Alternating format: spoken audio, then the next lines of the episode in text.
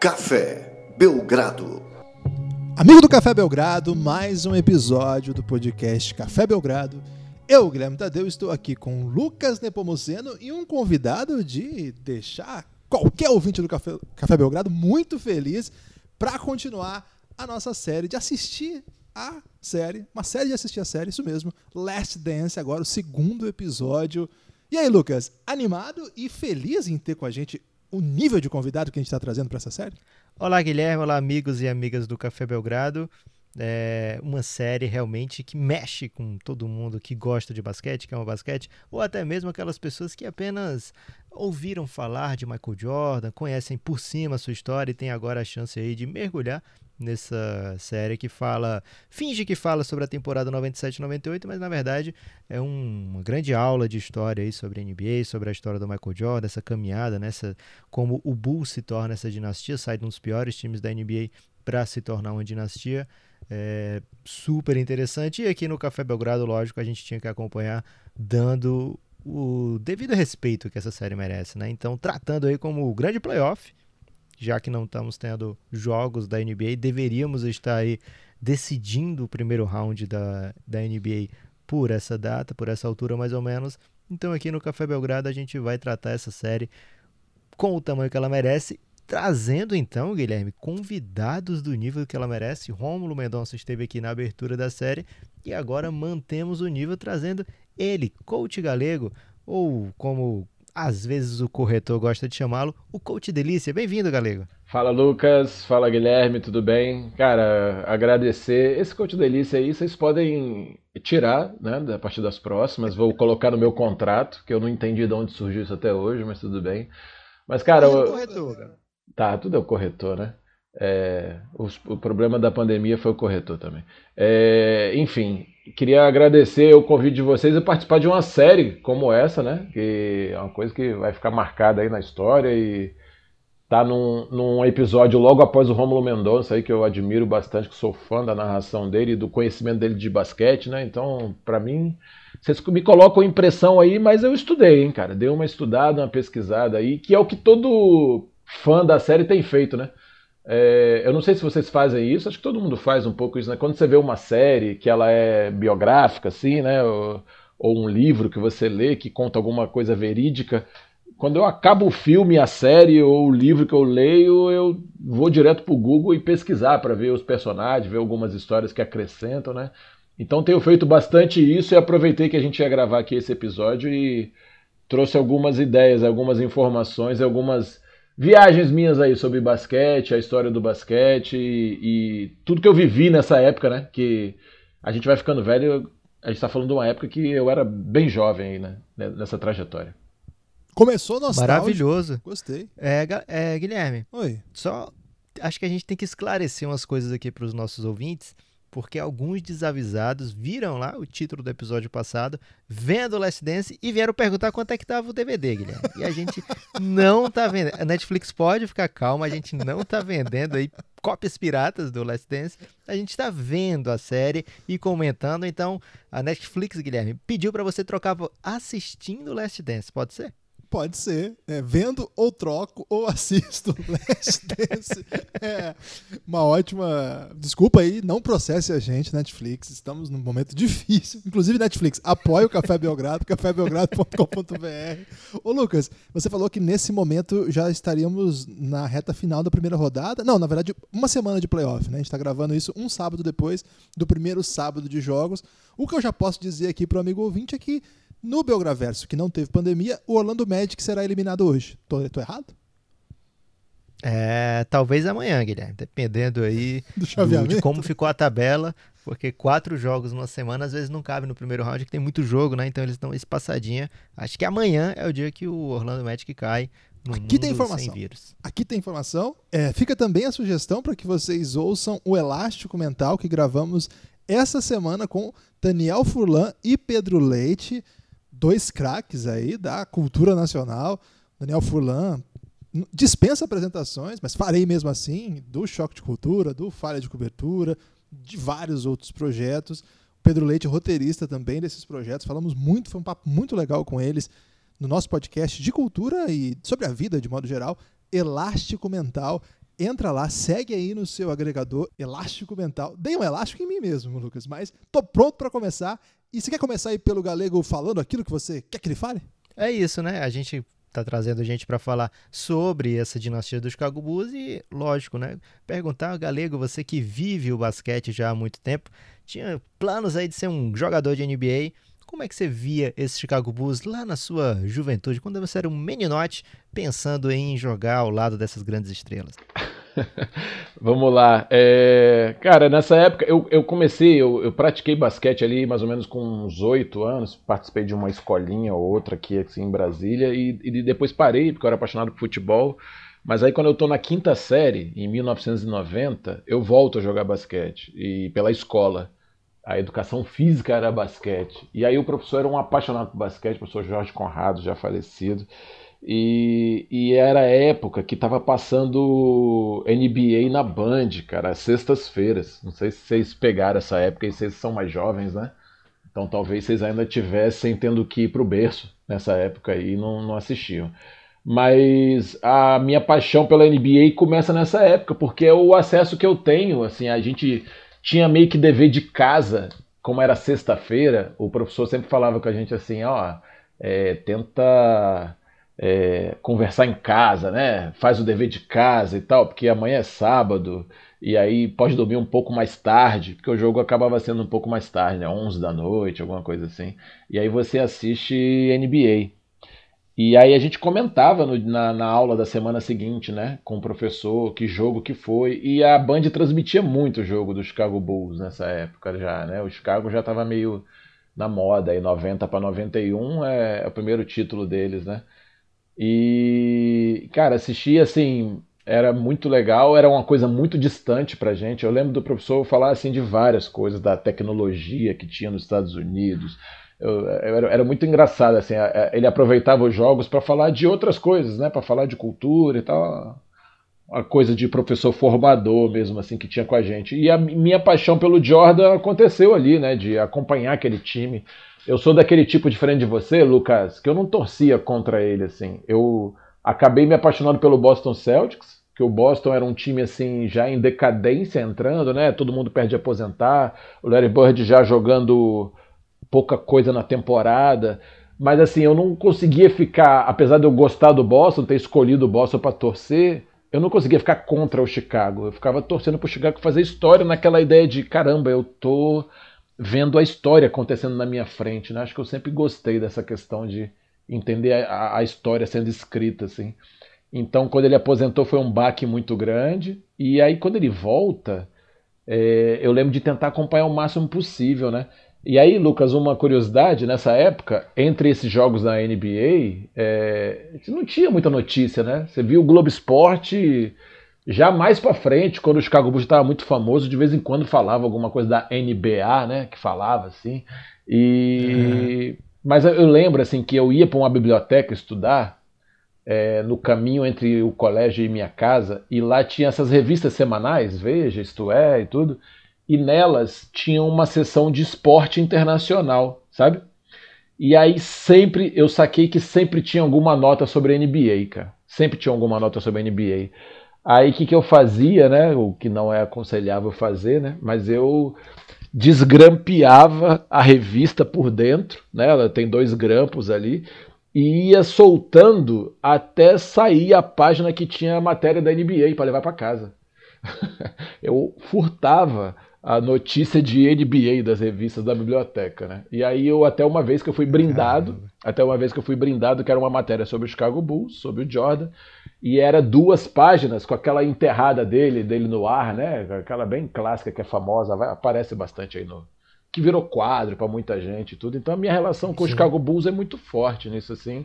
Deu me apaixonar pela a história ali assim, caramba, o cara aposentou, voltou, ganhou de novo, vai ganhar e essa última temporada, né, é, que virou esse nome bizarro aí de arremesso final, mas o The Last Dance aí que a, a série está contando é muito legal. Então é muito marcante para mim assim. Não acompanhei com afinco, né, a fundo, mas até contei a vocês que antes da série começar eu comecei a assistir as finais antigas, né, final de 96, final de 97, coisa que eu nunca tinha feito, mesmo com a internet, não tinha feito de assistir com tanto uh, acompanhamento assim. Uma coisa que eu tinha muito, que eu carreguei comigo, eu tinha um DVD daquele jogo do, da febre, o Flu Game lá. Isso é uma coisa que eu assisti bastante, assim, durante minha adolescência também.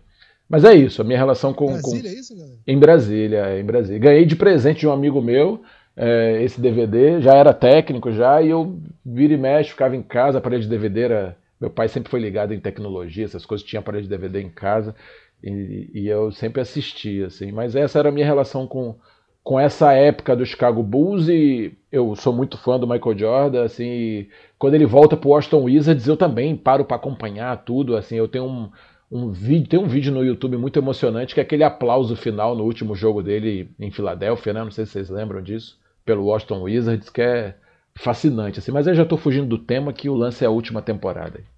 Ô Lucas, já prescreveu aí esse negócio de furtar pôster em revistas de biblioteca? É, eu acho que é melhor a gente não alongar esse assunto, mesmo, não, né? Guilherme. Melhor a gente fingir aí que deu um problema na conexão e a gente nem entendeu o que ele falou. Ok, essa época a Brasília estava experimentando aí o impeachment de Fernando Collor de Mello, então Guilherme, ninguém reparou no que o galego estava fazendo. E vamos ser sinceros, né? Brasília está acostumado com coisa muito pior. ok. É, nós vamos falar, evidentemente, do episódio 2, o episódio que está disponível na Netflix desde a segunda passada. Nós estamos gravando isso no sábado, dia 25. Na próxima segunda vem o terceiro e o quarto episódios. Portanto, na semana que vem, mais dois episódios aqui do Café Belgrado. Um no começo, outro no final de semana.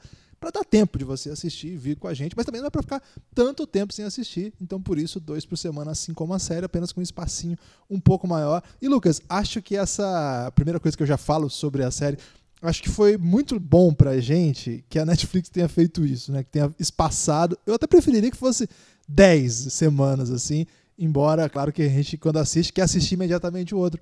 Mas que bom que tem tempo aqui pra gente curtir isso coletivamente, né? Quando lança tudo de uma vez, acho que a gente vai, cada um vai no seu próprio tempo e acaba perdendo um pouco assim aquele efeito coletivo.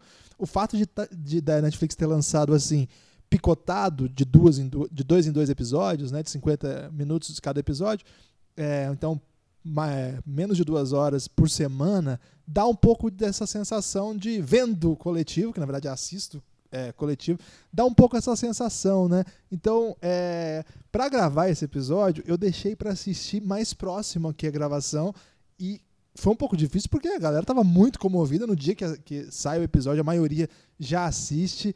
Eu gostei muito disso, tem ajudado muito, acho, a criar essa expectativa. É um momento tão complicado, né? Com, tão, com tantas privações. Então, ter essa expectativa que daqui dois dias vai ter um episódio novo dessa série incrível me deixa muito animado. queria começar por aí. Você tá, tá nessa vibe também?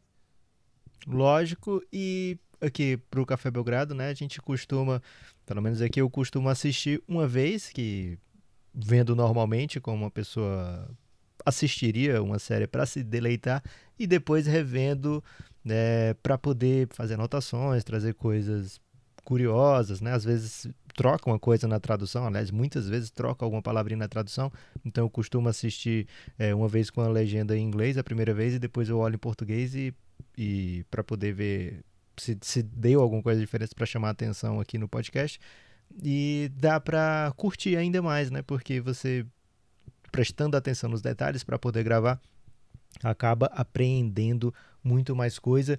E esse episódio, Guilherme, esse episódio 2, o Rômulo Mendonça já tinha dado um spoiler aqui no, no primeiro episódio do Café Belgrado, que teríamos muito Scott Pippen, né? E, e, assim, eu fiquei com a impressão de que seria meio que um episódio 1, um, só que voltado para o Pippen ao invés do Michael Jordan. E não é bem isso, né? Ele tem muito Pippen, fala do seu background, fala de como estava o Pippen na temporada 97-98, fala da chegada dele na NBA, é, mas o foco ainda é Michael Jordan e acho que esse vai ser a pegada aí do, do da série inteira, né? O, essa história do episódio 2, realmente ele vai e volta de Pippen para Jordan, para quando os dois estão juntos, é, e é uma dança muito legal, né? Assim, é, não, não, não fica parecendo uma grande doideira. Caramba, vocês estão fazendo um, um, passeio aí que não, não, não, tem nada com nada. De repente a pessoa começa a falar uma coisa, depois está falando outra, nada a ver, e daqui a pouco falando uma piscina com aquecimento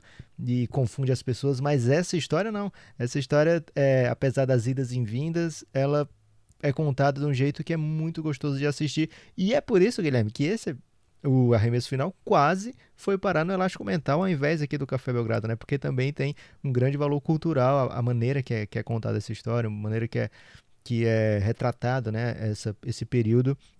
E até agora tenho gostado muito do produto final e acho que a gente tem que escolher do que falar primeiro aqui, Guilherme? Scott Pippen, Michael Jordan ou Chicago Bulls do começo, Chicago Bulls do fim? Por onde quer ser, você quer organizar esse episódio? Acho que o próprio mote do episódio é, ele tenta construir a ideia de, de, que é um episódio sobre o Pippen. No meio do, do episódio ele vai para outro sentido, né? Ele, ele vai ele encaminha outra análise, vamos dizer assim. Mas acho que a gente pode até, por respeito ao Pippen aqui, começar por ele, Lucas. O que, que você acha?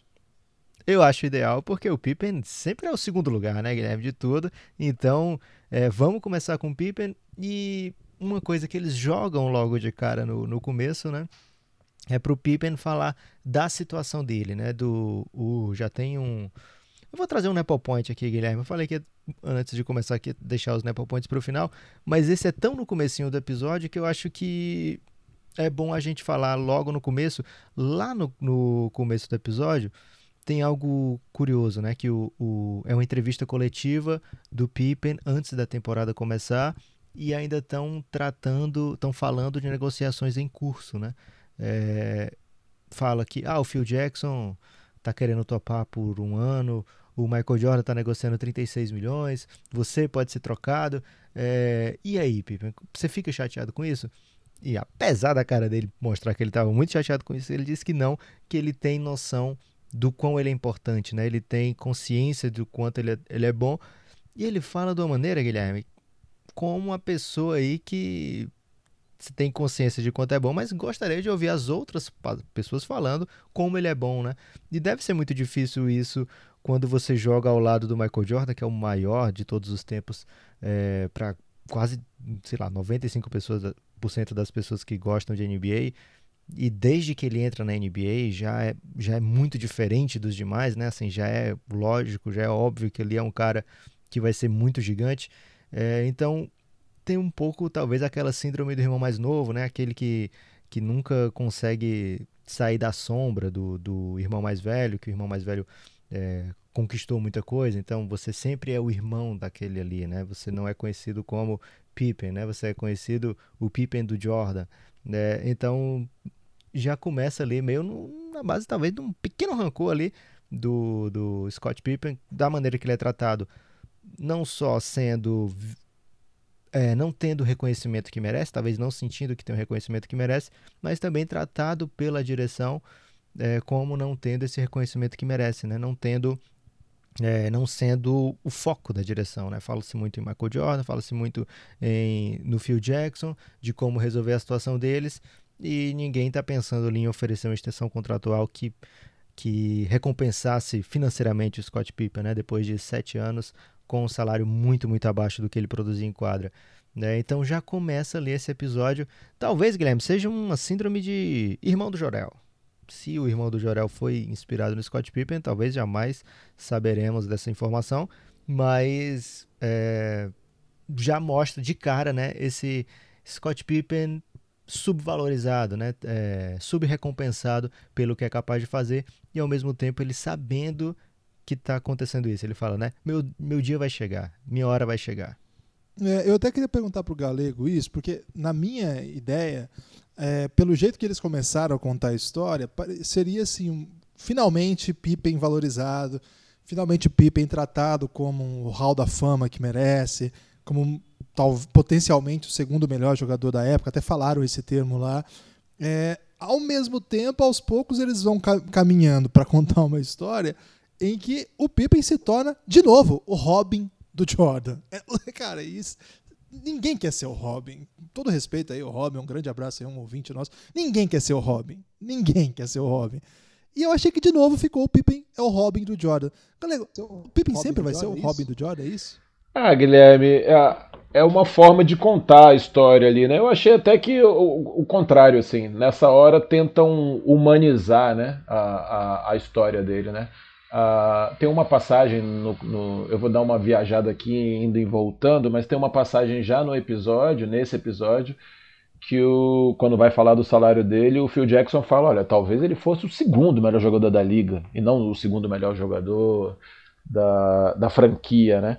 Ah, e, cara, a gente tá falando do Jordan de um cara, assim, muito fora da curva, né? Então, fica difícil você querer essa busca por igualdade ali. Mas acho que o, o que o Lucas abre falando faz muito sentido, né? Na ideia do mostra um pouco de rancor nele, a minha hora vai chegar, você vê a maneira que ele fala, né? O, o timbre da voz ali, a, a, a afeição dele, e depois aquela fala no, no estádio, né? Antes de começar a temporada. Mas eu, eu acho que o, o rico, o Lucas trouxe isso também, é, o rico que eu acho da série, e que eu tenho notado nos dois episódios, né? Ele, é, eu adoro série ou filme ou qualquer narrativa que consiga fazer essa costura histórica, né? Cronológica, né? Ele não segue uma linha só. Eu acho que ele faz três é, construções históricas assim, né? Que ele fica fazendo linha do tempo, mas indo e voltando para costurar essas essas justificativas de por que agiu assim, quem é quem, por que é desse jeito. Então, assim, é, ele faz uma construção histórica do Chicago Bulls, né? Lá desde o começo, no primeiro episódio, e agora foi seguindo, né? E vai seguir nesse episódio. Ele faz uma construção histórica do título de 98, então ele vai contando um pouco de como estava, né? Esse episódio eles já falam bastante ali do começo da temporada sem o Pippen, como é que o time se virou. E aí acho que é por isso que nesse episódio o Pippen vira essa ação, né? Porque como tem que contar a sequência da temporada, não dá para não falar do Pippen agora, porque a ausência dele é muito sentida, né?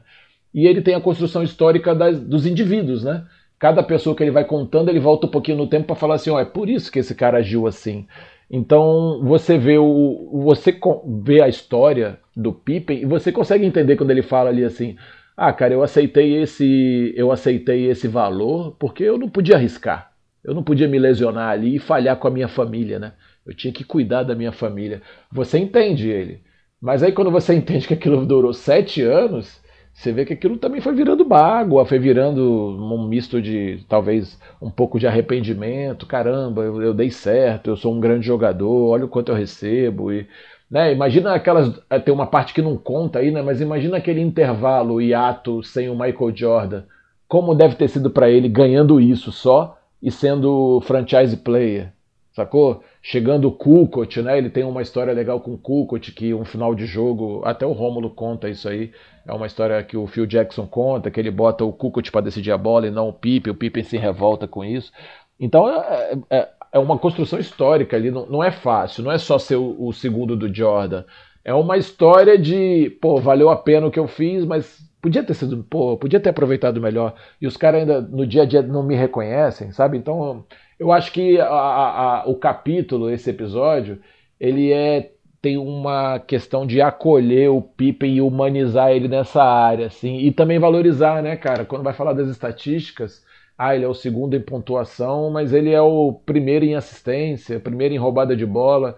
Isso conta um pouco do que ele era. Um cara que dá muita assistência é um cara então que consegue chamar muita defesa para cima dele. Mas como assim chamar a defesa para cima dele tendo o Jordan, né? A prioridade é no Jordan, não, mas ele é um cara que era muito vertical, chamava muito a defesa para cima dele, então era um cara que também conseguia botar outros caras livres, o próprio Jordan também, mas também os colegas. Então eu, eu, eu gostei bastante da forma como tentam tratar ele, e, cara, é, ao lado do Jordan vai ser Robin, não tem muito como fugir disso. É. O Lucas, é, ao longo assim da construção desse argumento sobre o Pippen, eu acho que também ficou muito claro é, que o Pippen também foi obra de uma espécie de desenvolvimento tardio de um talento, assim, né? Acho que é primeira vez que eu vou falar alguma coisa que eu não gostei muito, assim.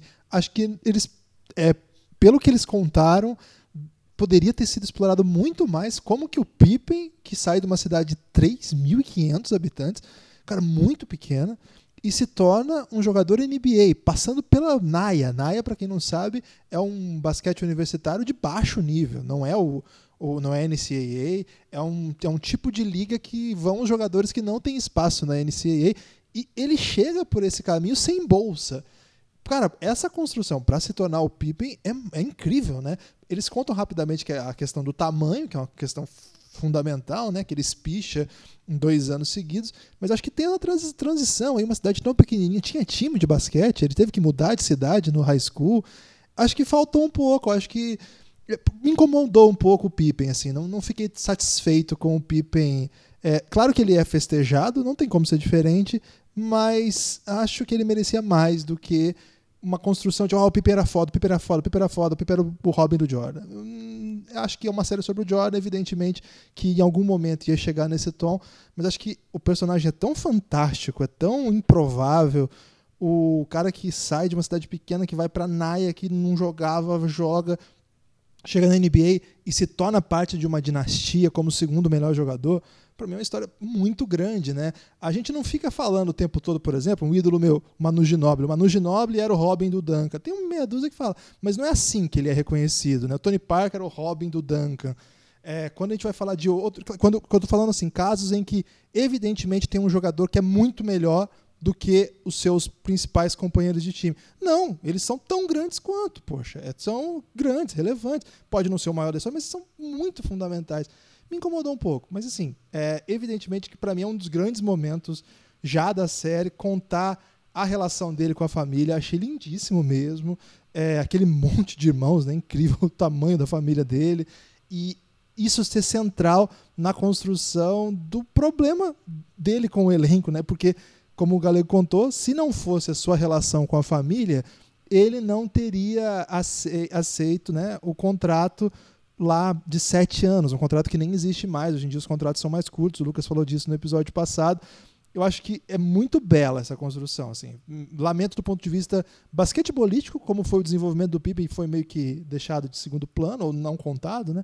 mas acho que esse tom familiar, que em alguma medida explica a decisão, e o Pippen explica mesmo, né? Eu aceitei porque eu precisava de uma garantia e por sete anos ganhando um milhão para alguém que vem de onde eu venho é muita grana, né? Eu tô, tô, tô é, desenvolvendo um pouco o raciocínio que ele só apresentou ali.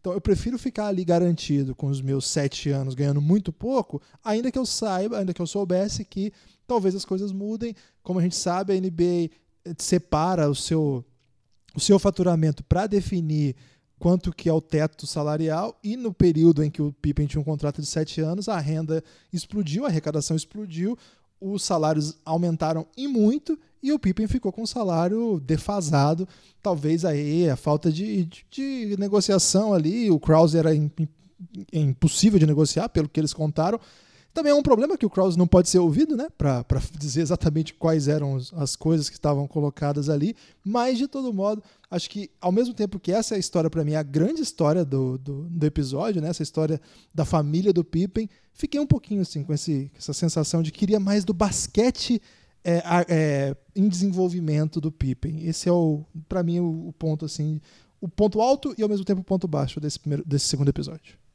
tentar organizar aqui as ideias para ver se eu consigo comentar tudo que vocês foram falando aí e deu vontade de comentar também. É, começando do fim, Guilherme, essa parte que você falou dos saltos salariais que são comuns na NBA, a gente tem mais recente o caso do John Wall, né? O John Wall, ele assina, na época, era o, o salário máximo, que era de 60 milhões por 5 anos, se eu não me engano. E daqui a 2, 3 anos, o Red Jackson assina esse contrato um pouco superior ao dele, ele era, se não me engano, de 80 milhões, ele fala, cara, o Red Jackson tá ganhando isso e eu tô ganhando menos do que ele, né? Então, assim, é, depende de quando você negocia, né? Então, quando o Scott Pippen faz esse salário de 18 milhões por 7 anos, é um bom negócio para ele ali. É, talvez não faltou alguém para dizer, olha, eu acho que vai ter um, um, salto bom, né? Mas a, a lógica, a gente fala isso bastante aqui no Café Belgrado, quando a gente vai tratar de salário, era sempre pegar o máximo de anos possível. Era isso que os jogadores procuravam, né? É, se hoje em dia é difícil voltar de lesão, se a lesão for muito séria, imagina há 30 anos atrás, né? Há 20 e tantos anos atrás, é, sei lá, 40 anos atrás. Então, é, o, a lógica era vou garantir aqui o máximo de anos possível no meu salário, né? Então, tinha a possibilidade do Chicago Bulls renegociar o seu salário, renegociar o salário do Pippen, mas para o Chicago Bulls não, não, eles não viam vantagem em fazer isso. Se eu posso ter o Pippen a menos de 3 milhões por ano, por que, que eu vou é, fazer mais do que isso, né? A outra coisa, Guilherme, que eu acho é, da questão do, do Batman, Robin, né, de valorizar o jogador, muitas vezes isso parte da franquia, né? Quando você cita exemplos do San Antonio Spurs, você está falando de uma franquia quase horizontal, assim, né? Todo mundo é, tratado da mesma maneira, todo mundo é visto como uma peça importante do time, então não tinha essa diferença, né? O, o Manu Ginobili era valorizado pelo San Antonio Spurs, o Tony Parker é a mesma coisa. Você vai no Chicago Bulls, o Jordan está negociando para ganhar 36 milhões ao ano, o, o Scott Pippen está com um salário de menos de 3, né? Então fica muito óbvio para o Pippen quem é que é importante nessa relação, né? Eu sou o cara aqui que eles não, não têm muita fazem questão, né, do, do, do, meu futuro, né, do que, que eu, porque o Pippen tá naquele salário, mas daqui a pouco não ia estar tá mais, né, então, é, tava muito óbvio que o Pippen ia ficar rancoroso, que o Chicago Bulls não queria fazer a extensão, então era muito óbvio que estava se aproximando do final aquela relação. E um spoiler, né? Depois que o Pippen sai da, do Chicago Bulls, depois dessa temporada, ele ainda tem muitos anos produtivos de NBA, né? Então não é como se ele estivesse se tornando um jogador inútil, né? apenas ele não era prioridade para o Chicago Bulls. É, outra outro jogador ficou muito incomodado com isso, o Kobe, né? Na relação Kobe e Shaq, é, o Shaq era, os MVPs das, era o MVP das finais, ele era o cara que ganhava toda a glória, né? No fim das contas, ele era o Lakers era a potência que era por causa do, do Shaquille O'Neal e acabou é, se desfazendo, né? Essa, essa parceria ficou insustentável. Outra, outro exemplo que dá certo tem um óbvio nome, que é o cara da franquia, mas os outros não não estão incomodados. Golden State Warriors, né? O Bem lembrado. Stephen Curry é o cara da franquia, todo mundo sabe disso, mas Clay Thompson é valorizado, o Draymond Green é valorizado, todos eles recebem muito bem, é, são recompensados muito bem financeiramente, né? Então, é a franquia que sabe como deixar as coisas é, tranquilas no, no, no, quesito vestiário, né? Então, acho que parte muito da, de como a franquia trata essa relação, né? porque para se tornar problema, para se tornar algo assim muito separado, né? Acho que vai muito também de como o jogador está se sentindo, né? O Pippen poderia ser o Robin eternamente do Michael Jordan e não se incomodar com isso se ele fosse tratado de outra maneira pelo Chicago Bulls, provavelmente. É, e por fim, voltar agora para o Scott Pippen, essa parte que você falou belíssima da relação com a família, cara, é muito louco quando ele conta ali que o pai dele teve um derrame, ficou é, paralisado, ficou na, de cadeira de rodas e logo depois o irmão dele, ou foi logo antes, eu não, não peguei bem essa parte, é, teve um problema também na, no colégio, brincando, né, assim. É, e é, acaba, seis, acaba seis anos depois, Lucas. Seis anos depois, acaba hospitalizado e o Pippen convive com isso, né? Duas pessoas em cadeira de rodas também explica por que, que ele estava querendo tanto ajudar a família, né? Então, por que, que ele tinha essa necessidade de garantir o, o maior salário possível, quer dizer, o mais, mais seguro salário possível. Mas algo que é, a gente já está falando que o Pippen deu certo quando chegou na Naia, né? Que jogou aquilo ali. Cara, essa universidade e algo que talvez o episódio poderia ter explorado de alguma forma, só deu Pippen para a NBA, né? não tem ninguém antes, não tem ninguém depois que tenha passado por essa universidade que tenha se tornado jogador de NBA. Então, apenas o Pippen né, veio dessa universidade, o que deixa aí, Guilherme, essa universidade com o melhor aproveitamento da história de jogadores na NBA, né? Assim, na média, acho que ninguém, nenhuma universidade deu uma média tão boa para a NBA como essa universidade. E o CA, para quem está procurando aí uma chance na NBA de repente, vai para a UCA, que todo mundo que sai da UCA e aí, Galego, algum ponto assim sobre o Pippen especificamente que a gente não falou, que você queria destacar, antes de ir para a parte do Jordan é, vestido de Deus? Não, uh, acho que essa era questão. Deus, era Deus vestido de Jordan. Eu Quem acho é que, vai saber, vai saber? Essa questão que eu tinha colocado aqui da, da verticalidade dele, era um cara que atacava muito. Eu fui assistir depois as finais, né? De 96, 97, 98. A, a de 97 e a de 98 me chamou muita atenção, porque o Jordan vai entrando no jogo durante o jogo, né? Mas o Pippen é, é, decisivo o tempo inteiro, assim. Ele vai carregando o time como pode, ofensivamente mesmo falando, pontuando. O Pippen, porque as defesas estão ali no começo com os combinados mais bem montados, né? Então elas estão mais é, preparadas para defender o Jordan e o Pippen vai sobrando no jogo, assim. Então assim, é, é, um pouco do que você falou.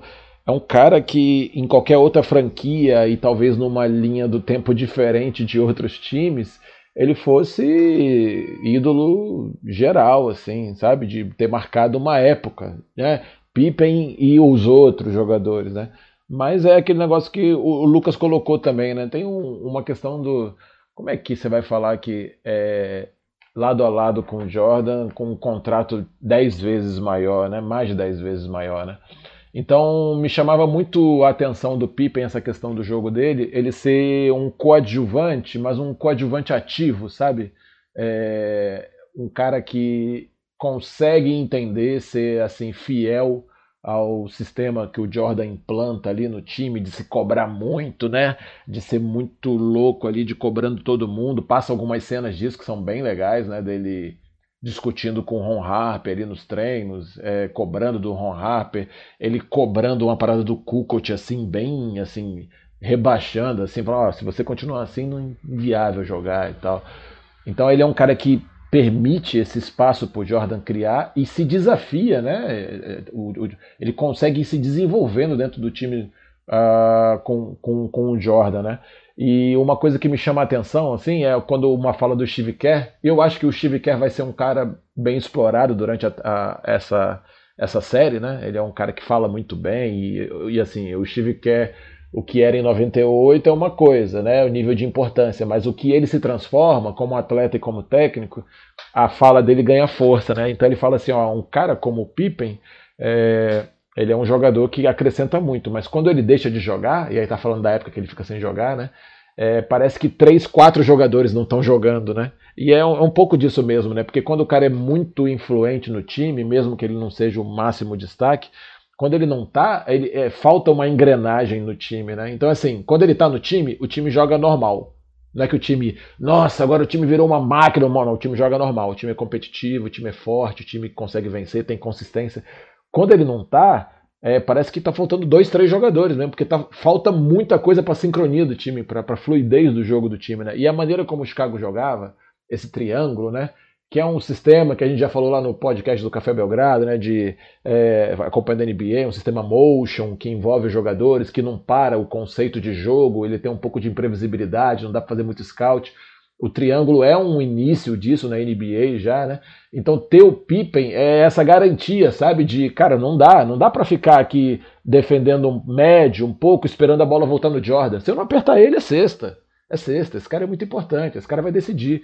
Então ele tem, ele tem, é, ele tem esse acréscimo ao, ao, ao, ao time, à história do Chicago, ao que o Jordan fala, que eu acho que é muito bonito, né? É, quando falam de Jordan, tem que falar do Pippen, cara. Né? Então e uma coisa que me chamou a atenção para fechar essa parte do Pippen, é, durante a série parece que vai vir acontecendo isso, né? Sempre mostram entrevistas do Jordan, como é que o Jordan tinha habilidade também de fugir do foco, assim, né? Da, dos entrevistadores, né? Os caras começam perguntando para ele, pô, mas e o Pippen? Vai ficar? Não vai? Não, ele estava emocionado ali quando ele falou, pô, mas e o Pippen? Eu, peraí, vocês vão falar do Pippen ou vão falar do jogo, né? Então ele está sempre refutando ali, não tentando entrar em polêmica. Uma coisa que é diferente hoje em dia, né? Hoje em dia, aconteceu, alguém tá chateado, o cara pergunta e o cara bota no Twitter que tá chateado e aí vira um caos. Então, acho que o Pippen tem essa relevância realmente no jogo. Só para ilustrar aqui antes de mudar de assunto, portanto, alguns números assim do tradicionais, vamos dizer assim, desses anos do Pippen, né? O Pippen era um jogador de por exemplo, no primeiro título, ele tinha 18 pontos por jogo, 6 assistências, 7 rebotes, e dali em diante só crescimento, né? O melhor ano de pontuação foi, foram 22 pontos por jogo, 5.6 assistências, quase 9 rebotes, quase 3 roubadas. Era um cara que preenchia box score, né? fazia muita coisa. Nós estamos falando de um jogador que é 26-6 ou 27-7 ou 19-7-8, sei lá é um são assim, é um jogador muito presente. É mais ou menos assim, se você comparar algumas médias similares hoje, o que o Paul George já entregou, o que o Kawhi já entregou, tudo isso em um time que ele era segunda opção. Segunda opção ofensiva, um jogador que era, entre aspas, como todo mundo gosta de falar, o assistente do Jordan. Veja aí o que nós estamos falando, né? A grandiosidade de Scott Pippen não era simplesmente um coadjuvante, era também uma estrela do Chicago Bulls, com todas essas características que a gente falou aqui. Agora, o, a série Last Dance não é sobre Scott Pippen. O Scott Pippen é um coadjuvante também na série. É sobre Michael Jordan. E aqui, talvez, a primeira grande aparição do Jordan na NBA. No episódio 1, eles contam rapidamente a, o explodido Michael Jordan na, nos primeiros jogos, né, e focam num jogo no terceiro jogo da temporada regular contra o Milwaukee Bucks. Aqui já não.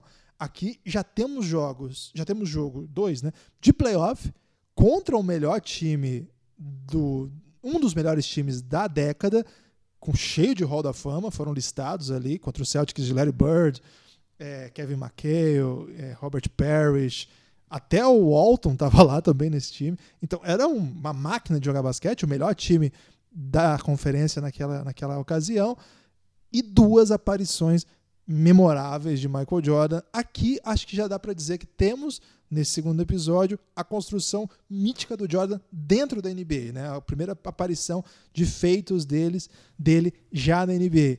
Lucas, é... Michael Jordan. Michael Jordan. Ele parece muito bom, Guilherme, esse cara aí, viu? Talvez aí vai ser importante para NBA.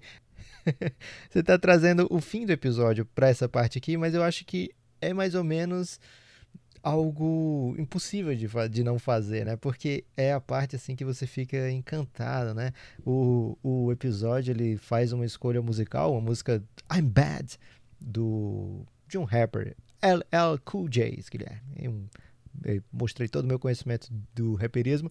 O, ficou demais essa, essa montagem, né? Essa música, as imagens, cara, parecia realmente uma grande dança que o Michael Jordan estava fazendo naqueles playoffs. É, aquele, esse time do Boston Celtics é visto como o grande time do Larry Bird, né? O grande time da geração inteira ali daquele Boston Celtics. É, um time que dominou a NBA, o Bill Walton volta. É, tem o, o, o, episódio Basketball Love Story, ou, acho que eu não lembro agora se tem um episódio especial sobre o Bill Walton, participação especial dele nesse, ou é naquele rivalidade Lakers e Celtics aí que tem no documentário da, da ESPN, num desses documentários, uma parte muito grande sobre Bill Walton, falando lá dele no Portland Trail Blazers e depois como ele volta a funcionar por um período curto de tempo, né, no Boston Celtics, quando ele consegue finalmente escapar das lesões, etc, e forma ali aquele super timaço do Celtics quase imbatível, né, muitos jogadores gigantescos jogando no, no seu melhor basquete ou perto do seu melhor basquete. Né? Então era realmente um adversário formidável para o Chicago Bulls. Né? O Chicago Bulls já tinha ido para os playoffs na temporada de rookie do Michael Jordan, não tinha feito grande coisa, foi eliminado 3 a 1 para o Bucks. Nessa, nessa temporada ele é até varrido pelo Boston Celtics, mas sai muito.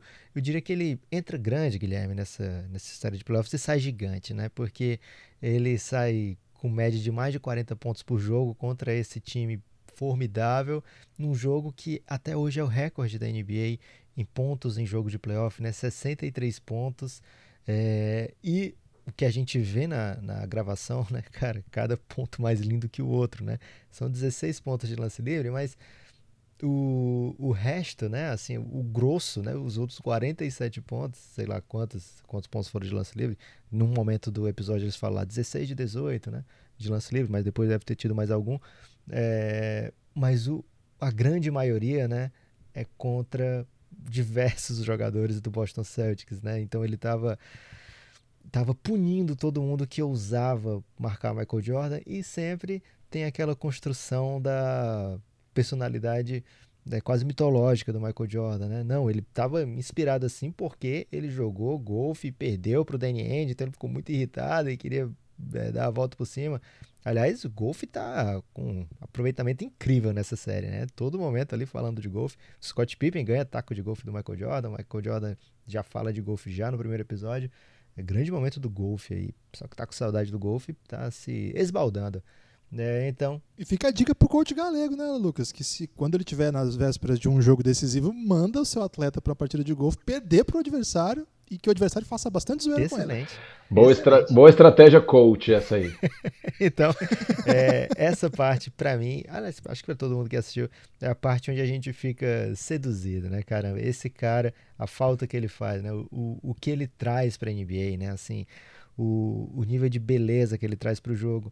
E ele sai dessa série e a gente vê ali gravações do Magic Johnson à época, vê gravações do Larry Bird à época, exaltando o Jordan. Cara, Magic Bird era, era a grande sensação da NBA, né? É o motivo de que a NBA sai de, um, de uma liga média nos Estados Unidos para se tornar a NBA que é hoje, né? E é, eles falando assim já daquele menino ainda, né? Nem tinha sido campeão ainda, já falando, não, esse cara aqui é diferente, esse cara aqui é o, melhor, é o mais talentoso da NBA, não tem parecido, né? Não tem igual. É, realmente assim aquela parte. Se você não, nunca viu nada do Jordan, então vou te mostrar aqui uma sequência que você vai entender o que é Michael Jordan. E o episódio faz isso muito bem. Galego, para você, é, especialmente como um fã do Jordan, rever esse, esse momento, assim, eu imagino que deve ser saboroso. Assim.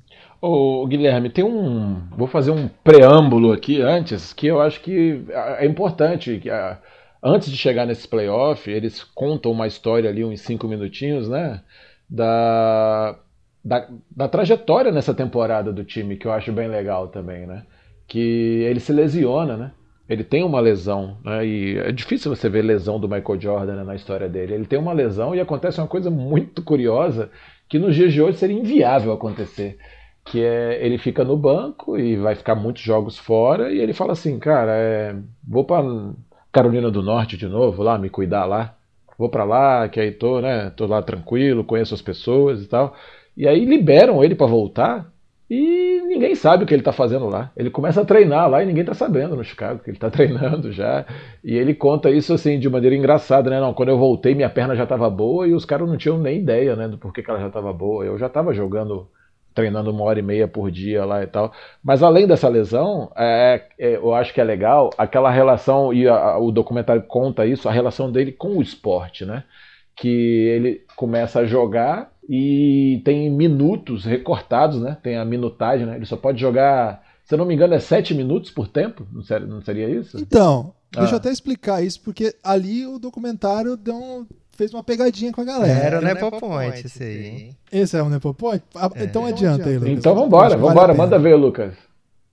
É, dá essa impressão de que, ó, só pode jogar sete minutos por quarto e que se passar um segundo o técnico é demitido. Tem, tem essa grande ameaça, né? Então, e quando ele jogava aqueles sete minutos, ele dava tudo de si, fazia logo todas as coisas que podia fazer.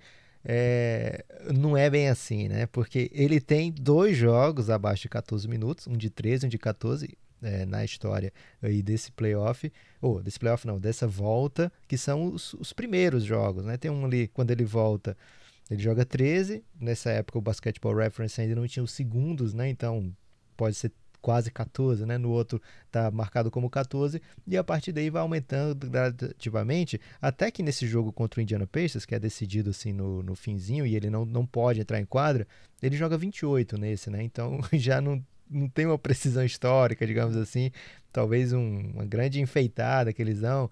No fim da temporada regular, ele está jogando mais de 30 minutos por jogo não, já. Dois né? dias depois ele jogou 31 minutos. Dois dias depois. é, então, é, tem, tem essa, essa, essa super valorizada que a gente entende. E, curiosamente, Guilherme, a gente fala lá no Reinado como o LeBron James é o jogador que tem a sequência maior de pelo menos 10 pontos por jogo, né? E o Jordan, ele perde uma parte do, da sua carreira, assim, uma pontuação da sua carreira, que o Jordan é o cara das médias de mais de 30 pontos, né? Ele foi 10 vezes cestinha da NBA, que é bizarro, que o cara jogou é, 13 temporadas de, de, alto nível pelo Bulls, né? De 10 dessas 13, ele foi o maior cestinha da NBA. É, então, isso em times campeões, né? Não era time assim que, ah, é o time médio, então o cara faz um montão de pontos. Não, ele era sempre time bom, se torna time bom sempre, né? E uma, fazendo mais pontos que todo mundo.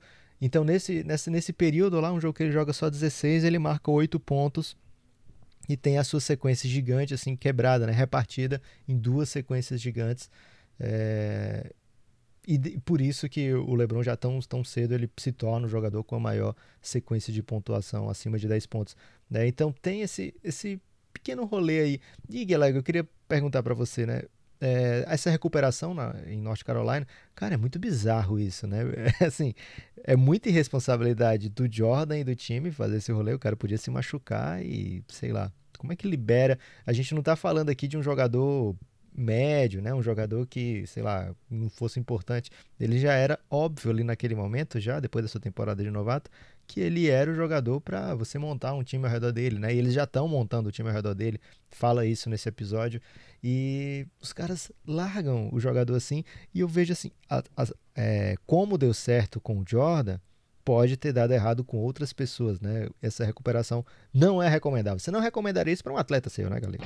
De forma alguma, não, é, é, surreal. Isso aí hoje em dia é inviável acontecer, né? Porque o, os preparadores físicos viajam o mundo atrás dos jogadores para acompanhar e tal, e tem esses personal, treina e tal, que acompanha cada atleta.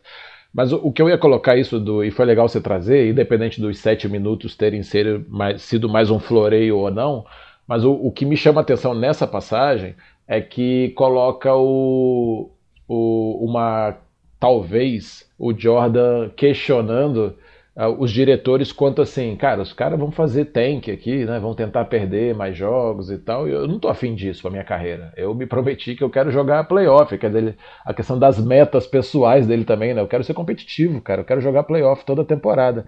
E eu acho que essa parte é legal, porque aí tem um, um, alguma das pessoas que estão no documentário sendo entrevistadas fala assim: o, a tentativa de fazer tank pro Jordan era talvez um ferir o que ele pensa de esporte. Né? O esporte, você tenta na quadra, você tem que tentar ganhar. Se você entrar para perder.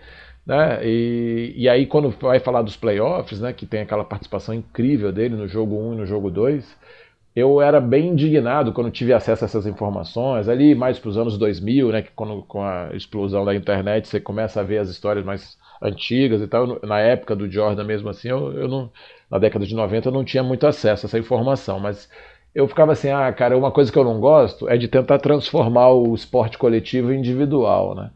Então, assim, cara, vai ficar valorizando os 63 pontos do Jordan, é, sabe? E, e num jogo que ele perdeu, pô, brincadeira e tal. Mas depois, quando você vai ver a história, o time classificou em oitavo, ele veio de lesão, se cuidou dessa maneira bizarra que se cuidou. E aí já é, naquela época era melhor de cinco, né? A, a, é, esse playoff aí, né? Então, assim, melhor de cinco, quem fizer três ganha, dois jogos na casa da melhor campanha. Então, assim, a chance de se ser o pior ser eliminado muito grande, assim. E aí ele faz 49 pontos num time assim histórico do Boston, como você colocou aí, né? É um time assim na, na no ápice da, da curva deles, né? Da, da trajetória deles. E aí, na casa dos caras, no templo sagrado lá de Boston, 49 pontos, sem tentar nenhuma bola de três. E aí, do jogo seguinte, essa história do golfe com o Danny Ainge é muito divertida e tal, mas 63 pontos da maneira que ele fez, né? Ah, jogou muito tempo, teve duas prorrogações, tudo bem, é lógico. Mas assim, é, eu vi algumas pessoas comentando, Lucas, eu não sei a sua opinião específica, Lucas, que me, me chama a atenção, eu gostaria de saber. Mas pessoas falando assim, ah, o Devin Booker fez 70 pontos também contra o Boston e ninguém fala nada e tal. É brincadeira, né? É brincadeira. Eu peguei as estatísticas aqui, eu peguei as estatísticas aqui. pessoas falaram isso aí. não, estou falando sério. E não foi o Lucas, hein? Eu queria saber a opinião do Lucas. É, o Devin Booker jogou 45 minutos naquele jogo contra o Boston, perdeu de, de 10 pontos, virou o primeiro tempo perdendo de 23, né? Tava em tanque descarado no time. E assim, e é um garoto extremamente talentoso. Tô vendo muitas similaridades, hein, galera? Extremamente, um garoto extremamente talentoso. Ele tentou 11 bolas de 3, já é um basquete diferente, né? Uh, converteu 4 das 11. Mas assim, no, no jogo do, do Chicago, o Chicago está pegando um jogo de playoff, com o mando do, do, dono da casa, né? Nesse jogo o Boston é fase final da fase de classificação, assim, é, o time já jogando ali, esperando o playoff acontecer. E, cara, ele é o contrário, o cara tentando não, não entregar a derrota. E ele mete aquele lance livre que leva o jogo para prorrogação. Quer dizer, o jogo é decidido nas bolas finais ali, assim, é um contexto totalmente diferente. Então, assim, é, como eu falei do Pippen, né? Eles humanizam o Pippen, né? Contam a história do Pippen e dão sentido do porquê que ele tinha aquele rancor, porquê que ele foi né, se alterando daquele jeito. E eu acho que essa história é legal para humanizar essa história. É, é, é, é, assim, essa, essa explicar a temporada do Chicago como foi, vindo de lesão e tudo, é uma forma de humanizar esse jogo. Pô, perdeu, fez 63, não é só questão de ah, fez muito ponto e tal é o impacto, o anúncio do impacto que esse, esse cara ia causar. Né? E como você disse, Lucas, essa fala do, do Magic do Larry Bird ali logo após o jogo é demais, assim, do tipo assim, ó, a gente entende, cara, a gente tá, né, a gente tá, a gente tá nesse jogo aí, esse cara vai vir para ficar, cara. Esse cara ele, assim, a, a, passagem de bastão tá perto de acontecer ali, né? Então, é muito, muito, muito bacana essa passagem. Vamos de Nepo Points, Guilherme? Similaridade entre Jordan e Devin Booker você só vê aqui no Café Belgrado. Vamos então, de já que, já que o Galego começou aí comparando de maneira muito assertiva Devin Booker e Michael Jordan, Correto, quero- não era correto também? quero trazer aqui, Guilherme, outro dado, né? Ele falou aí é, do contexto e tal. Temporada de 30 vitórias do Chicago Bulls, que levou o time aos playoffs, na oitava posição. Grande momento aí da, da Conferência Leste da NBA, 30 vitórias aos playoffs. E a meta do Phoenix Suns para essa temporada de 2020, né? Que era chegar a 30 vitórias. Então, dá para ver aí que tá se traçando esse caminho. Obrigado, coach, por trazer esperança aí à sofrida torcida do Phoenix Suns. Mas é bom deixar claro, né? No documentário mostra lá 89 Phoenix Suns, 85 Bulls de Jordan lá na temporada de campeão. Então a gente tá vendo aí é, quem é que é grande mesmo? É o campeão ou quem ganha do campeão? Fica essa pergunta, esse No questionamento boxe, é, o Suns seria campeão da NBA, Lucas. Se fosse boxe. Ô, Guilherme, eu- não, só para completar aqui, assim, uma coisa que deixei de falar, eu acho que o legal também de humanizar essa história do playoff é o próximo passo que eles vão dar, que aí o Lucas vai falar bem, mas assim, fica nítido assim, caraca, esse cara é um monstro, é um craque. Precisamos cercá-lo de bons jogadores, né? Precisamos cercá-lo de bons jogadores. E aí vai dar o próximo passo no episódio aí para vocês falarem. Grande Só pra- deixa do Galego aí.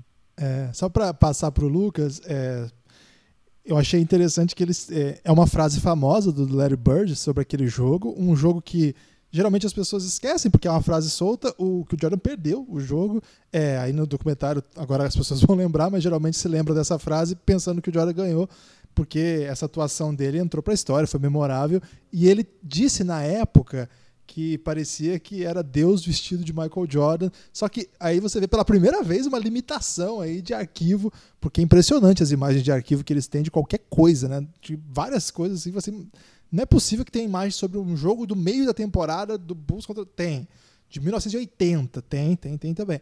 Mas nessa eles não tinham, né? Eles não tinham a frase que o Larry Bird disse na época, foi para a imprensa escrita e ficou muito famosa, mas eles foram lá, falaram com o Larry Bird, pediram para ele falar de novo. Ele falou agora, né, em 2020, 19, não sei quando foi não sei quando foi gravada a entrevista, mas é uma das frases que ajudaram a construir esse, essa, essa imagem mítica do Michael Jordan, a frase de Larry Bird no seu ano de, sol, de, de segundo anista, né? Apenas segundo ano na NBA, já recebendo essa frase de Larry Bird. Né, Popões? Guilherme, a troca do, do Pippen é uma escolha definidora da história da NBA, né? A escolha do Pippen pelo, no draft, né? Define muito da história da NBA e essa escolha pertencia originalmente, né? É uma escolha que vinha do time. Olha só quem, Guilherme? New York Knicks. Ah, grande abraço aí para toda a galera do Knicks. Vocês podiam ter tido o Pippen, mas tudo bem. O Knicks já tinha trocado aquela escolha é, no meio da temporada para o Sonics. E acabou até pegando um jogador bom na, na troca, que foi o Mark Jackson, né? Ele foi escolhido nesse draft seguinte, mas Pippen aí tem um, um lugar bem mais alto, digamos assim, na pirâmide da NBA. É, e o Sonics, na noite do draft, topa trocar o, a escolha 5 pela escolha 8. O Sonics pega na escolha 8 um pivô super peba aí. E o Jerry Krause, que é o responsável pela troca, pega o Scott Pippen e acho que é interessante o Jerry Krause sair, não sair desse documentário marcado como o cara que acabou com a dinastia, né? Porque ele pode sair até assim também, né? Pode ser conhecido assim também, mas também tem que ser reconhecido como um cara fundamental para que essa dinastia existisse, né? Em primeira mão. É, é, essa é o, é o grande trabalho do Jerry Krause, não os seis títulos e não o que deixou de acontecer, né? É, não, não só os seis títulos, mas assim, melhor time da história, possivelmente, é, porque ele tem dos times que mais venceram numa temporada, 72 vitórias, algo bizarro, é, o que foi campeão depois, né, o que confirmou. Então, é, a, ainda está na frente aí de tudo que veio antes ou tudo que veio depois. Outro Nepo Ponte, você quer comentar alguma coisa aí sobre o fato do Knicks quase ter tido o Scott Pippen? Acho que a torcida do Knicks vai ficar muito triste com essa informação, melhor passar para frente. Ok. É, vocês falaram aí de, de coisa escrita, né? De, de, do relato escrito, você falou aí da, do, do, do Larry Bird falando isso. Talvez hoje não fique tão grande algo que sai apenas é, no papel, né? Ou na tela, não, não vire algo assim, mas era realmente na narrativa, tudo vinha do jornal, né? Do, do, do colunista. E me faz pensar, algo que me fez pensar lá no começo, até já toquei mais ou menos aqui por cima no, no primeiro Apple Point, mas lá no começo da entrevista, eles falam o seguinte: é, Pippen, está sendo noticiado que o Phil Jackson quer mais um ano, que o Michael Jordan quer 36 milhões. É, então, a história apresentada no documentário, é, dando a ideia de que esse um ano apenas veio do Jerry Krause, veio do, do front office do Buzz, do Bulls. Mas na época, o que era comentado, né, pelo menos o que esse repórter falou, é que o Phil Jackson é, queria o contrato de um ano, né? Ele queria é, essa Last Dance, né? Então, apenas um pequeno Nepo Point que eu achei curioso, a, a, batalha de narrativas, né? Assim, o quanto é importante que você consiga colocar na imprensa aquele seu lado, né? É, porque no documentário parece que o Phil Jackson é apenas um passageiro do, do bonde chamado Doideira, e aqui no, no, no documentário, na entrevista né, da, da, da, época, eles não editam, né? Deixam lá a entrevista original para a pessoa tomar as conclusões que quiser. Diz que ele que quer um ano, Guilherme. É, então, achei curioso esse Nepopoint, é, as pessoas tentando controlar o que é escrito. Até hoje existe isso, né, Guilherme? Pois é, é uma. Claro que ainda mais um documentário desse tamanho, com essa força, ele vai trazer alguns pontos que, na verdade, vão cometer algumas injustiças. É do jogo também, acho que faz parte. É, cada um toma as decisões que tem que tomar. É um documentário centrado no Michael Jordan, mas tem aqui o Café Belgrado para apontar uma coisa ou outra. Tem outros podcasts que estão sendo feitos também. Todo mundo entrou nessa, é muito legal mesmo.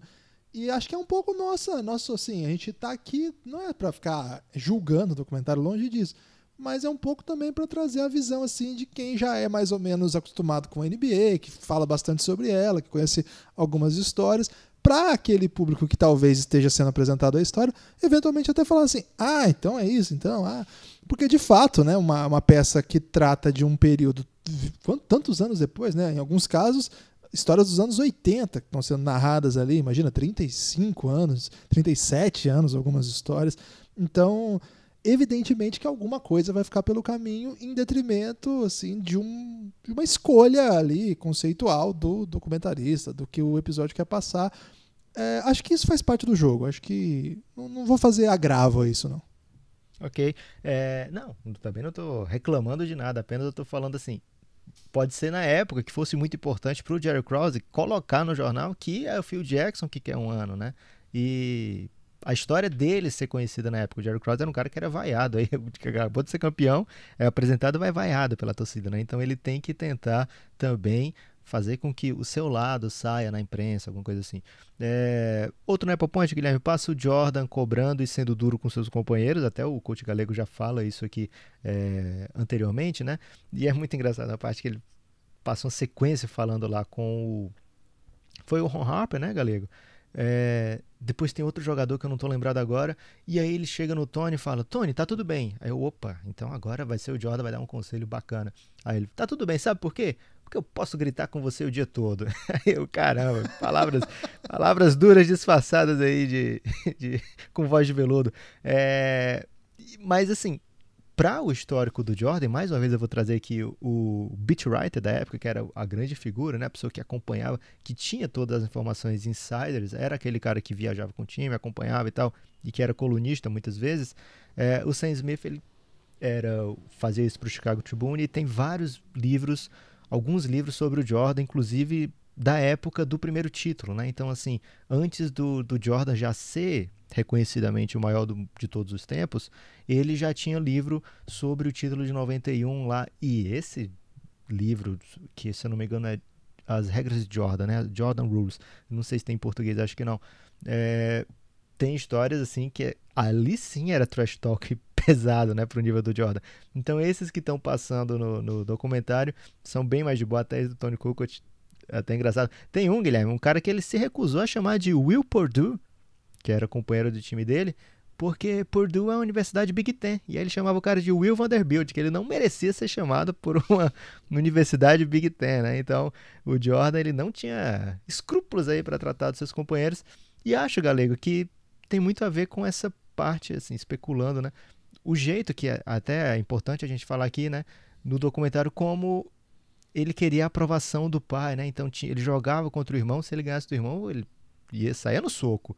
É, essa parte do documentário te chamou muita atenção também, da maneira como se desenvolve o espírito competitivo do Michael Jordan? Sim, eu acho que a, o documentário tenta trazer isso, né? Porque eu vi que vocês comentaram isso até com o Rômulo Mendonça no primeiro episódio. É, eu acho que eles, eles, eles vão, entre aspas, piorar a situação do Jordan, vão colocar ele mais conflito, vão expor né, várias, várias questões dele. Eu não acho que eles estão com uma ideia de florear o tempo todo, de falar do ídolo que foi e tudo mais. Então eu acho que eles estão preparando o terreno para isso. E, e, é aquela questão que a gente já falou, né? Eles, como prerrogativa aí de toda a série, é o que parece ser. É, eles estão tentando justificar por que se comportava assim, por que tomou essa decisão. Tem uma coisa, vou dar uma viajada aqui, tá? Tem uma coisa que eu gosto, assim, que eu acredito, e me lembrou o livro. Eu já comentei o Sapiens aqui com vocês, do, do Yuval Harari. Ele tem uma parte lá que ele está pesquisando os, os, povos de 30 mil anos atrás e tal, e aí acham os corpos com dentes de não sei o que lá e tal. E aí ele fala uma coisa que eu, eu guardei para mim assim: é, nós nunca vamos saber as histórias que eles contavam Assim, dá para fazer várias teorias. Pô, esse cara que foi enterrado com dentes, não sei o que lá e tal, pode ser um líder da tribo tal, não sei o que lá. Você pode fazer um monte de teoria baseado no, nos vestígios que tinham daquela época, né? Mas saber exatamente o que eles faziam não tem como. Com o que, que eles pensavam não tem como, porque você não está acompanhando as histórias deles. Né? E trazendo para esse documentário é legal porque é uma coisa histórica que tem aí, né? Assim, um time que marcou a época e tal. E a gente está tendo a chance de ter micro histórias, né, do que aconteceu. Porque assim, ó, por mais que eles aprofundem aí, não vai chegar perto do que foi de verdade, né? Assim, a, você não tem como ter acesso e entender o que é o vestiário de um time desse, assim, o nível de coisas que acontecem num dia, no dia a dia, em cada jogo. Imagina 82 jogos somando com playoff mais de 100 jogos, numa temporada só, a gente está falando de seis títulos desse time, você não tem muita ideia do que acontece. Então eu acho que a, a série tem essa capacidade, viu, Lucas, de tentar assim contar histórias para dar sentido às coisas, né? Dar, dar um pouco de acesso às pessoas terem uma chance de interpretar um pouco melhor. E isso eu acho que é bem louvável da série. É, o, o, Lucas, sobre, sobre esse ponto ainda, eu acho que o, tem uma tem uma força assim a ideia do, do Jordan competitivo que também é, acho que extrapola um pouco ao olhar do 2020, né? Que é, é acho que é uma NBA dos anos 90. Não que hoje também não, não tenha isso, mas acho que era 80, 90, acho que era um, um alfa, alfa doguismo, assim, altamente estabelecido, o macho, né? A força do homem que agride os outros. Você tem a, a cena que o Oakley, o cara, o Oakley bate no Pippen, ele bate mesmo no Pippen, agride o Pippen. É, é meio o, é uma cena meio lamentável assim. É, acho que é um, algumas coisas a nossa sociedade já não acha tão legal mais assim, mas é, até não é passar pano para esse tipo de coisa. Nunca vou defender machismo, assim, o homem como o centro de tudo, a força do homem másculo e tal. Não, é, não quero passar pano para isso, mas acho que a gente também tem que olhar com o olhar dos anos 80, né? Sem anacronismo, sem esperar, mas eu acho que é uma coisa que chama muita atenção, assim. E esse comportamento do, do Jordan tem isso, eu acho. E é a própria evolução do jogador da NBA, né, Guilherme? Porque a gente está falando de uma época onde eles todos eram rivais entre si. Hoje se tem uma noção de comunidade, né? Você ser um jogador da NBA é algo muito raro, muito especial. Eles se tratam nisso, né? Eles falam com hoje jogadores hoje falam com reverência de quem ajudou a NBA a colocar a NBA onde está. E eles se tratam com respeito assim de que nós somos adversários em quadra, mas a gente é, ser brother fora de quadra é muito melhor para a gente, né? para a nossa marca, para a nossa força, para a nossa entidade de, de, associação de jogadores. Né? Então, eles conseguem hoje uma organização muito grande. Tudo isso que o, o Pippen sofreu, por exemplo, de ficar amarrado num contrato que não era bom para ele, é, ajudou com que hoje não aconteça esse tipo de coisa. Né? São, são contratos mais curtos, contratos mais vantajosos. É, claro, também é, é, às vezes é bom para o time ter o um contrato mais curto, mas ultimamente tem se tornado muito proveitoso para o jogador né, fazer isso. É, isso de o jogador que o Pippen fez e deixou a galera meio puta, né? É, de guardar a cirurgia para o começo da temporada. Acho que a gente esqueceu.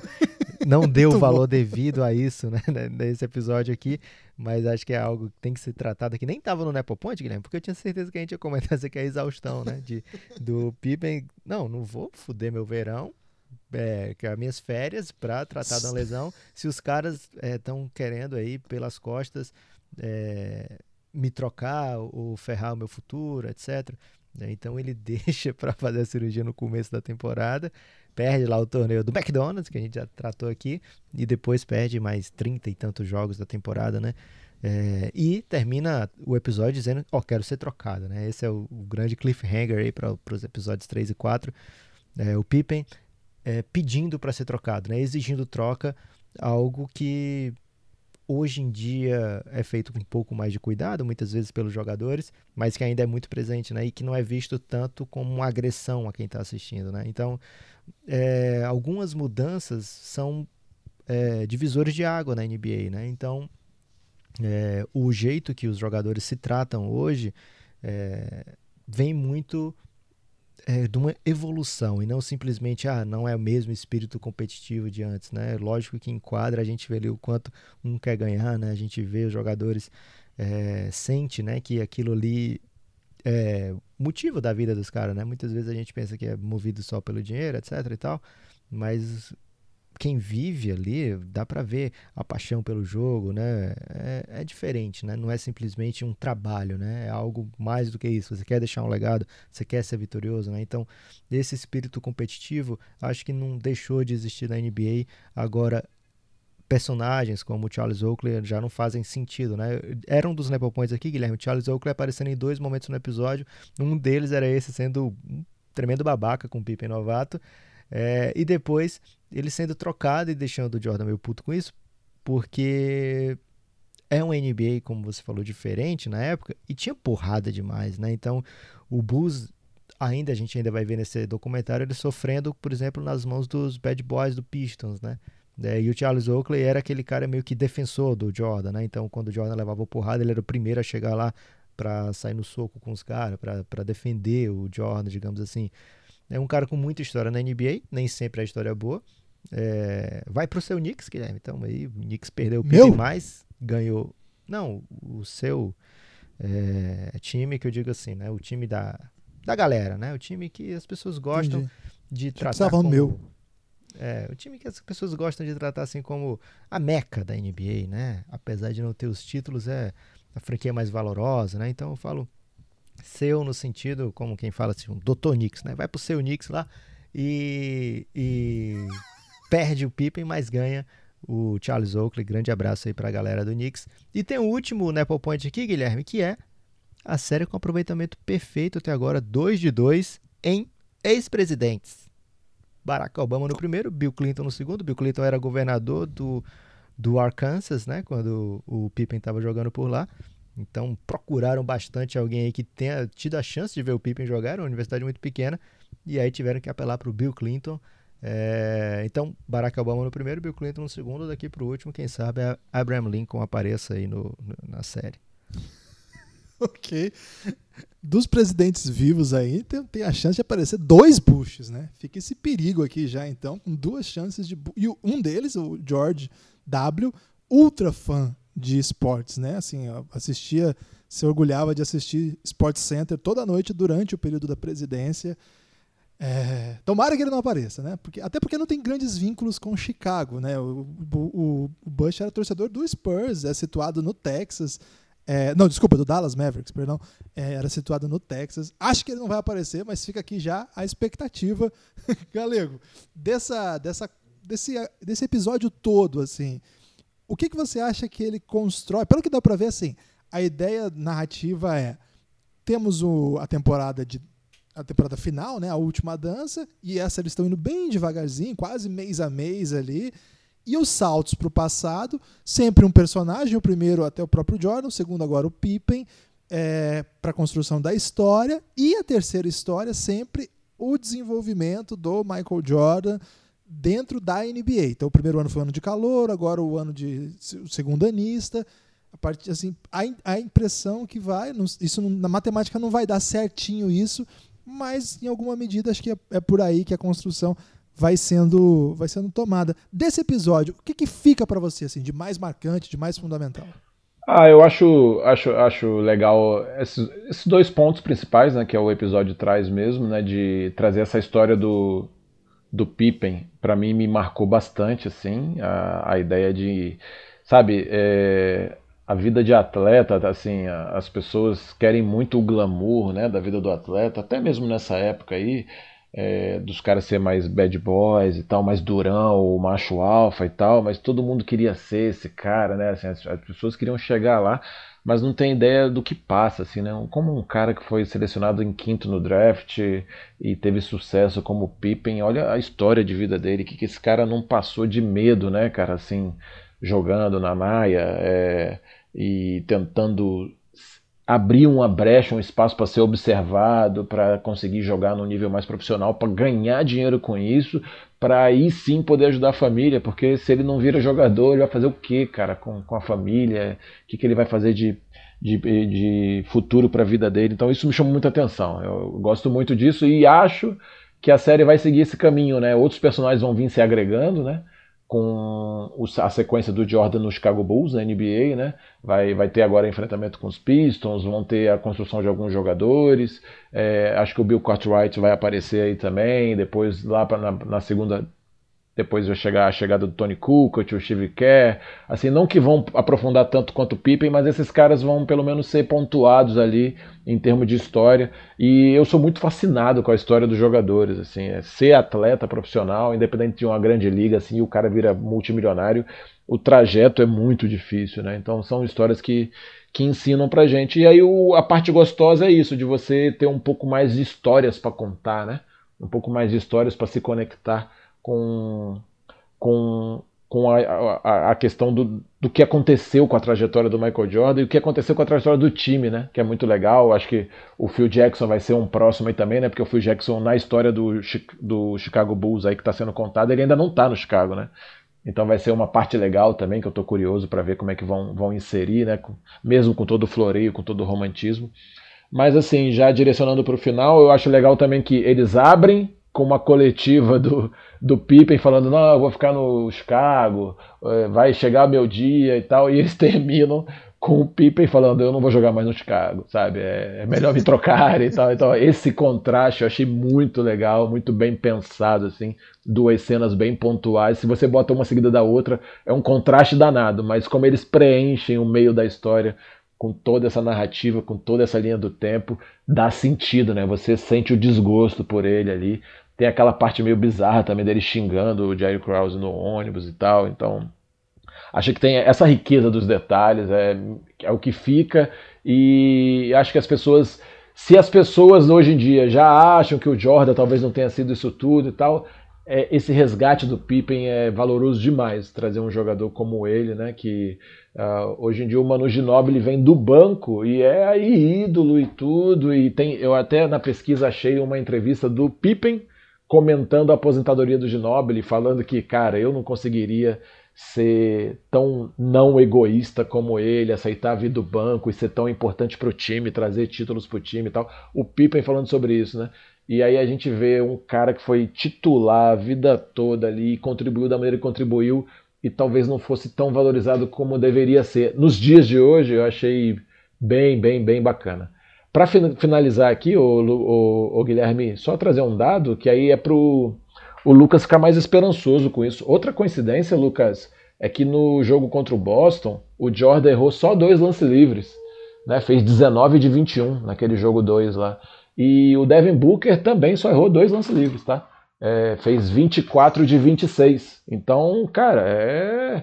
Eu tô, eu tô esperançoso para assistir em 2035 a série The Last Flop né, que é a, a, a última vez que o, o Phoenix Sun jogou, em 2035 vai lançar essa série. A última vez que o Phoenix Sun jogou, a, a, porque ele vai de tanto tancar, de tanto ficar em último, vão criar uma segunda divisão, né, pro, na NBA. E aí o Phoenix Suns é rebaixado. E aí após isso o Phoenix Suns é campeão da segunda divisão e ele consegue finalmente ter um título. Fica, fica a dica aí do futuro. Eu tô incrédulo. É, eu, eu, eu, vou dizer que eu, eu, espacei um pouco aqui, Guilherme. Eu não entendi tudo que ele falou, só entendi. Assim, o que eu aprendi é que o galego acha que o Devin Booker é o Michael Jordan com bola de, bola três. de três. É isso? É isso? Antes do destaque final de vocês, eu peço para você que ouviu até agora, quase uma hora e vinte de episódio, apoie o Café Belgrado, cafébelgrado.com.br. Temos muitas horas de podcast como esses. Não são como esses, porque esses são da série Last Dance. Mas você diria que está quase implorando, Guilherme? Eu acho que o implor, é, implorar demandaria que você analisasse é, o amor próprio que você tem e a entender que você está implorando, que é extravasando, assim, ultrapassando um pouco do limite do amor próprio, né? O implorar, é, você não tem mais amor próprio. Eu já passei desse limite faz muito tempo, Lucas, então acho que não tem bem palavra. Eu continuo usando pedindo pro amigo do Café Belgrado apoiar cafébelgrado.com.br. A partir de R$ reais você tem acesso a todo o conteúdo que a gente já produziu de podcasts. São muitas séries, são muitas séries mesmo. Temos uma série sobre o LeBron, temos uma série sobre os estrangeiros da NBA. É muita coisa. Entra no cafébelgrado.com.br que você vê tudo que tem acesso lá. A partir de 20 reais você tem acesso a isso e ao nosso grupo no Telegram. A partir de 9 a todos os episódios que a gente já produziu cafébelgrado.com.br, dá para ser por boleto, dá para ser por cartão, tem no PicPay também, um aplicativo aí que o pessoal conhece, porque está patrocinando o BBB, então não precisa mais explicar e o que, todas que é todas as lives, hein? Mas todas as lives, menos as do Café Belgrado, por isso que a gente não fez live ainda, inclusive quando o PicPay patrocinar o Café Belgrado, vai ter live também. Então é isso, cafébelgrado.com.br. Lucas, eu, o Galego ainda tem um destaque final, mas eu tô tenso se eu passo o destaque final para ele. É, eu vou fazer o meu então antes, Guilherme. Meu destaque final é o seguinte: o Camisas da NBA, que é arroba Camisas da NBA, tá fazendo uma votação muito organizada no Twitter lá para a escolha da melhor jersey da temporada. É uma compilação maravilhosa. Então fica a minha sugestão você ir lá, porque além disso, de ser divertido participar do sorteio do, do da competição, da votação, ele prometeu o sorteio de um pôster, Guilherme, que ele organizou. Não vou dar spoiler aqui, porque até o momento que eu, a gente está gravando, eu ainda não vi no Twitter o, o pôster, né? Ele mandou para mim já para eu ver como é que tava o pôster e tal, o que, que, eu achava. E, cara, é belíssimo, é, num tamanho A2, que eu nem sei qual é esse tamanho aí, Guilherme, parece uma coisa muito grande. É, porque o A4 é aquela folha normal, o A3 já é bem grande, né? Ele falou em A2, então deve ser uma coisa gigantesca. Então, grande. A 2 é a segunda divisão também. O Galego já falou sobre isso aqui, segunda vez que aparece. Então, grande, mas é de primeira qualidade, pode ser segunda divisão, é primeira qualidade o pôster. Grande abraço okay. pro Igor, que é o grande homem por trás desse grande perfil. Então não percam a chance de participar desse rolê. Tudo que tem competição e que tem NBA, Guilherme, a gente tá topando aí nesse momento, porque não tá tendo playoff. Ô Lucas, eu fiz inclusive é, o Igor é, muito gentilmente vai ceder um pôster pra gente é, dar como prêmio de uma das rodadas do Pode Par. Caramba. So, e a rodada vai ser sobre camisas da NBA, evidentemente. Então vai valer 200 pontos no Pode Par. Ainda não está definida a data. Pode Par é a nossa competição interna lá, o quiz, que nesse momento é liderado por Matheus Pasmanter, seguido muito próximo pelo Cãozinho dos Teclados em segundo lugar. Então a competição está muito acirrada. 200 pontos, é, o, a, a, o quiz sobre camisas da NBA vai no valer grupo do Telegram para quem é apoiador insider do Café Belgrado. Isso, preciso, precisamente. E pode entrar no meio da competição, pontos, não se preocupe. Pode entrar e a gente dá até uns pontinhos esses. E assim, a partir do além dos 200 pontos, quem ganhar esse quiz especificamente de, é, sobre camisas da NBA vai também ganhar o pôster, Lucas. Então tem isso aí também. Então quem não seguiu ainda, siga lá Camisas da NBA no Twitter, arroba Camisas da NBA. É um trabalho bem legal lá que o Igor, nosso apoiador, faz, de primeira linha mesmo. Trabalho de quem conhece muito, muito de NBA. E vai ter isso aí. Muito bem lembrado, Lucas. Galego, destaque final. Gente, é, primeiro agradecer aí o convite, a honra de participar de um episódio especial aí, né, sobre a série. Foi muito legal. É, o meu destaque final é que as pessoas possam aproveitar. Eu não tenho essa maturidade que você teve, né? Eu tentei ter essa maturidade. Eu assisti o primeiro e falei, vou assistir hoje, segunda, e aí amanhã eu vejo o outro, né? E passou 20 minutos, eu tinha assistido os dois já. Eu não notei que passou o tempo, né? E, e se tivesse os 10, eu ia, acho que ia maratonar. Então, eu tô gostando também que vai de pouco em pouco, porque me mantém é, esperançoso para as próximas, próximas semanas.